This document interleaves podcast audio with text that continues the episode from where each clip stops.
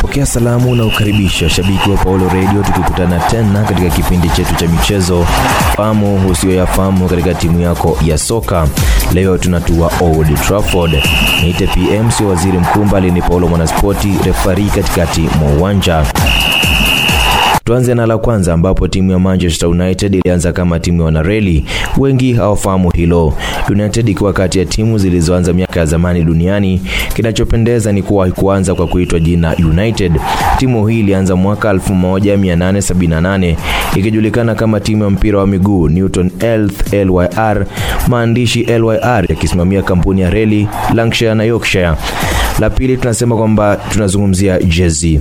Jezi rasmi za United ni nyekundu, kaptura nyeupe na socks nyeusi. Je, wafahamu kwamba hawakuanza wakivalia jezi hizi? Katika mechi yao ya kwanza walivalia jezi zenye rangi ya njano na kaptura zenye rangi ya dhahabu. Mavazi haya yalikuwa ni kiwakilishi cha sare rasmi za wafanyikazi wa kampuni ya reli ya Lancashire na Yorkshire. Walianza kuvaa nyekundu lini na kwa nini? Ni katika makala yajayo. La tatu nauliza, Manchester United ni timu yenye historia ya mataji, lakini wafahamu kwamba mechi yao ya kwanza walipewa kichapo cha mbwa msikitini. Mechi ya United ya kwanza kucheza dhidi ya timu yenye uzoefu wakiitwa Newton Heath LYRCFC walikipiga dhidi ya Bolton Wanderers na wakapapaswa magoli sita kwa yai. Twende la nne, uwanja wa sasa ni Old Trafford. Wajanja wanasema ni theatre of dreams. Je, wa kwanza uliitwaje?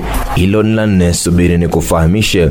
Mpira wa miguu uliidhinishwa kama mchezo wa kitaaluma nchini Uingereza mwaka 1885 na United ikiitwa Newton Health LYR FC ikawa na uwezo wa kuwasaini wanasoka wa kulipwa mwaka 1886. Uwanja wao wa kwanza ukaitwa North Road na ulikuwa na uwezo wa kuingia mashabiki elfu kumi na wawili wakishiriki mechi zao katika uwanja huo hadi mwaka 1893. La tano, shabiki wangu, tabia ushindi kwenye United haijakuja siku moja, kwani karne 20 bado walisuasua kwa matatizo ya kifedha. United ilikuwa na deni la euro 2670 ambazo ni euro 1300 kwa sarafu ya sasa. Bwana Ari Stafford alisaidia United akiwa kama nahodha, ambapo alitafuta wawekezaji wengine wanne ili kuja kulipa deni hilo, na baada ya malipo wote wakakubaliana wanataka kutaja timu kwa jina mpya, na mwaka 1902 Aprili ya tarehe 24 jina Manchester United likaafikiwa, na kutoka hapo jina likawa kubwa likatambaa na kutambaa kwelikweli, na likawa ni Manchester United the Red Devils. Je, timu ya kwanza kuwashinda United katika ardhi ya nyumbani ni gani? Wanafahamika kwa jina la utani majogoo wa Merseyside, rasmi wakiwa ni Liverpool. Katika mechi ya kwanza United Old Trafford wakipewa kichapo cha magoli manne kwa matatu na wekundu wa Anfield Februari tarehe 19 mwaka 1910. Uwanja wa Old Trafford ni uwanja ambao una rekodi ya mashabiki katika mechi ambayo ni ajabu kwa Manchester United hawakuwepo uwanjani. Machi tarehe 25 mwaka 1939 katika semi finali ya kombe la FA kati ya Wolverhampton Wanderers na Grimes Town, takriban mashabiki 76962 walijaa uwanjani. Hii inasalia kwa idadi ya juu zaidi ya mashabiki kuwahi kujitokeza ugani Old Trafford, na vilevile vile historia kwamba United walikosekana katika mchuano huu. Mechi ya kwanza ya United kushiriki katika uwanja wa Old Trafford ilileta mabadiliko sana. Sikiliza ile. Baada ya kuridimwa na Bolton Wanderers, United mwaka 1949 mwezi Agosti tarehe 24 walishinda mechi yao ya kwanza magoli matatu kwa sifuri na kuwa na msimu mzuri baada ya miaka 41 na kutinga taji lao la kwanza mwaka 1952 chini ya mwalimu Samat Basba. Kisha baadaye sasa wana mataji 20 ya ligi kuu nchini Uingereza maarufu EPL baada ya kutinga la kwanza mwaka 1908, taji ambalo hawakulisherehekea Old Trafford kwani bado walikuwa wanashiriki mechi zao katika uwanja wa Bank Street. Kiba kipenga kwa kidomo cha chini na cha juu kuashiria tamati mwa kipindi cha leo. Ikikufikia onyesha mwenzako naye asikilize apate utamu kisha mambo yatakuwa sawa sawia. Niite pm refari katikati mwa uwanja kipenga mdomoni kadi mkononi. Adios mochachos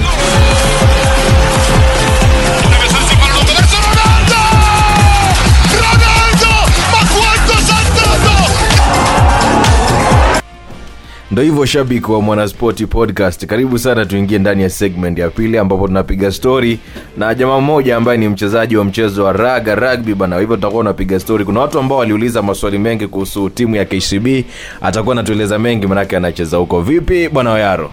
Kupoa sana. Hivi uh, tunasikianga kwa game kuna majina mengi. So labda tu mashabiki wajue we kwa game natumianga jina gani? Eh, oyaro ama jj oyaro ama jj imekuwaje lakini? Game imekuwa poa lakini changamoto mingi. E, unajua lazima mtu aumie. Kuna zile circumstances labda opponent amekuumiza lakini hajakuwa fouled ama hakuna fairness kwa game. E, lakini so far so good.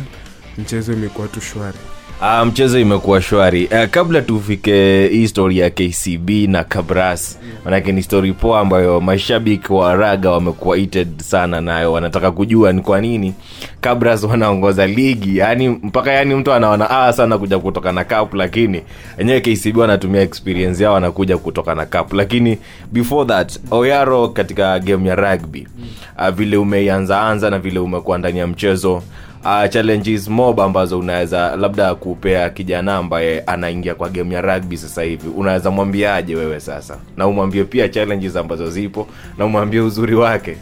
Uh, unajua kitu moja watu wanakosa kuelewa ni kwamba rugby sio mwili rugby ni akili. Its the brain its not about the body.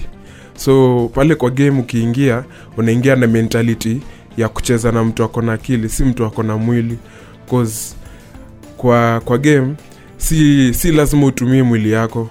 Ni tactics nye zenye unatumia ama strategy yenye mko nayo kama team nye itawasaidia kuwin game.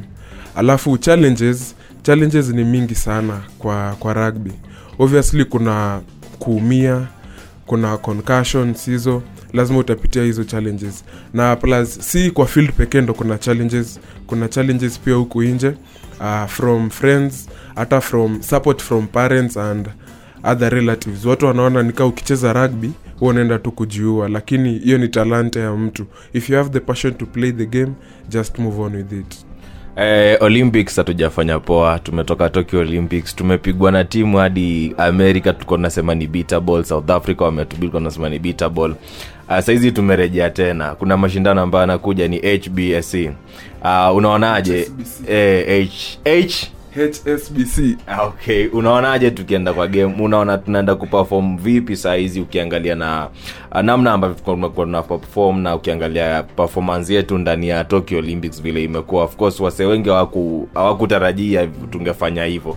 Eh, kenye naweza sema tokyo ni kama hatukuwa na hatukuwa prepared vizuri cause vitu ziliharakishwa. Unajua saa hii period ya corona there are some strategies lazima the government ingechukua ndo ihakikishe that eh, protocols zimechukuliwa ndo waende kucheza. So hiyo process ya training unapata that kuna watu wengine bado walikuwa nyumbani they didn't have the the momentum bado. Compared to the other countries wale wenye corona bado ili they, they took precautions na measures.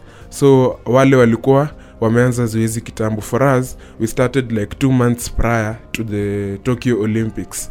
Alafu for the coming hsbc series hii naona tutaimprove cause the kind of training that watu wanafanyishwa the kenya the kenya sevens the shujas naona there's- there, there, there'll be some changes zenye zinaweza fanyika. We can, we can put more effort in our games na, na naona ushindi mahali. So unaona kwamba tunaenda pia tun- tunakuwa tunafanya beta hata kama tutaenda kushinda. Okay saa ikifika hapo yaro sana nataka tuongee histori ya kabras na kcb wewe mwenyewe najua ni player wa kcb of course utasema coaches kati zolago amefanya poa. Uh, saizi amerudisha tena kapo wakati ambapo ilikuwa inaonekana labda ni ngumu. Manake katika raundi ya kwanza kabras waliwapiga Uh, raundi ya pili umekutana ndani ya finals na mmewatandika wakiwa nyumbani kwa gra ambayo wamekuwa wanatumia. Hiyo unaionaje kwanza? Hey, kusema ukweli hii hii mwaka imekuwa tough sana for kcb cause the first game yenye tulicheza nao walichezea den the lions den hiyo ni ground ya kcb mvua ilikuwa imenyesha il- ilikuwa imechacha vibaya sana.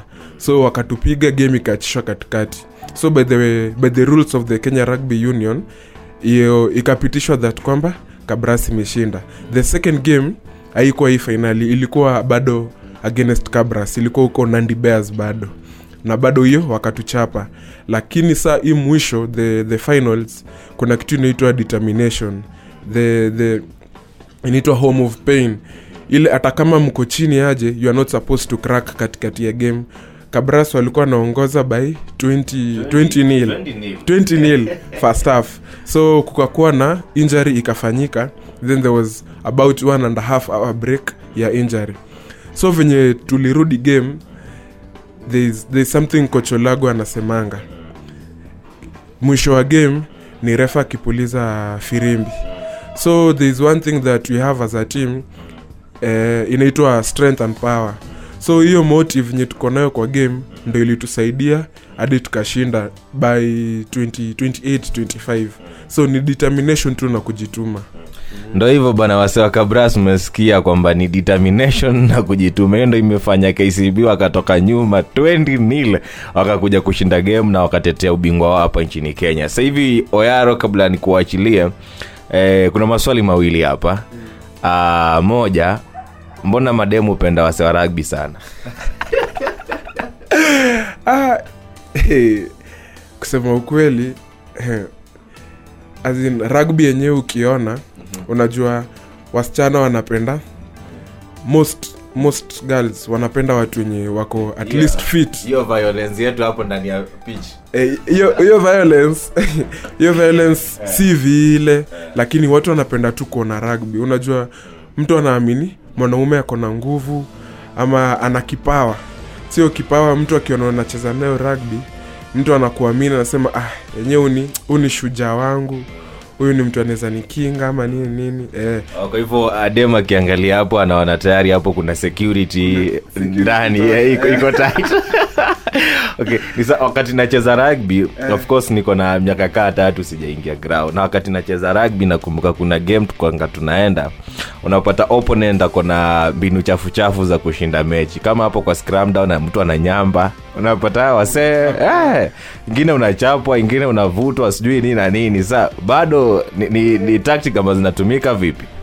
Ah, unajua rugby inaitwa ndo maana nimekwambia rugby si mwili rugby ni akili. So the, the brain that you use kwa game ujanja utatumika no, lakini usionekane. Bora mmeshinda game. Hiyo ndo hiyo ndo in, in, itawasaidia itawapush katika kushinda mechi uh, player mgani hapa nchini kenya ambaye unampenda sana? Ah, andrew amonde. Ah, majuu majuu eh, sony bill williams. Asante sana bana. Sawa kwa heri tuonana ndo hivyo bana tunakafungia hapo ndani ya second segment ambapo tunakuwa tunapiga story na jamaa moja ambaye ni mchezaji wa raga anachezea klabu ya kcb ambapo hivi sasa tunasema ni mabingwa wa kenya cup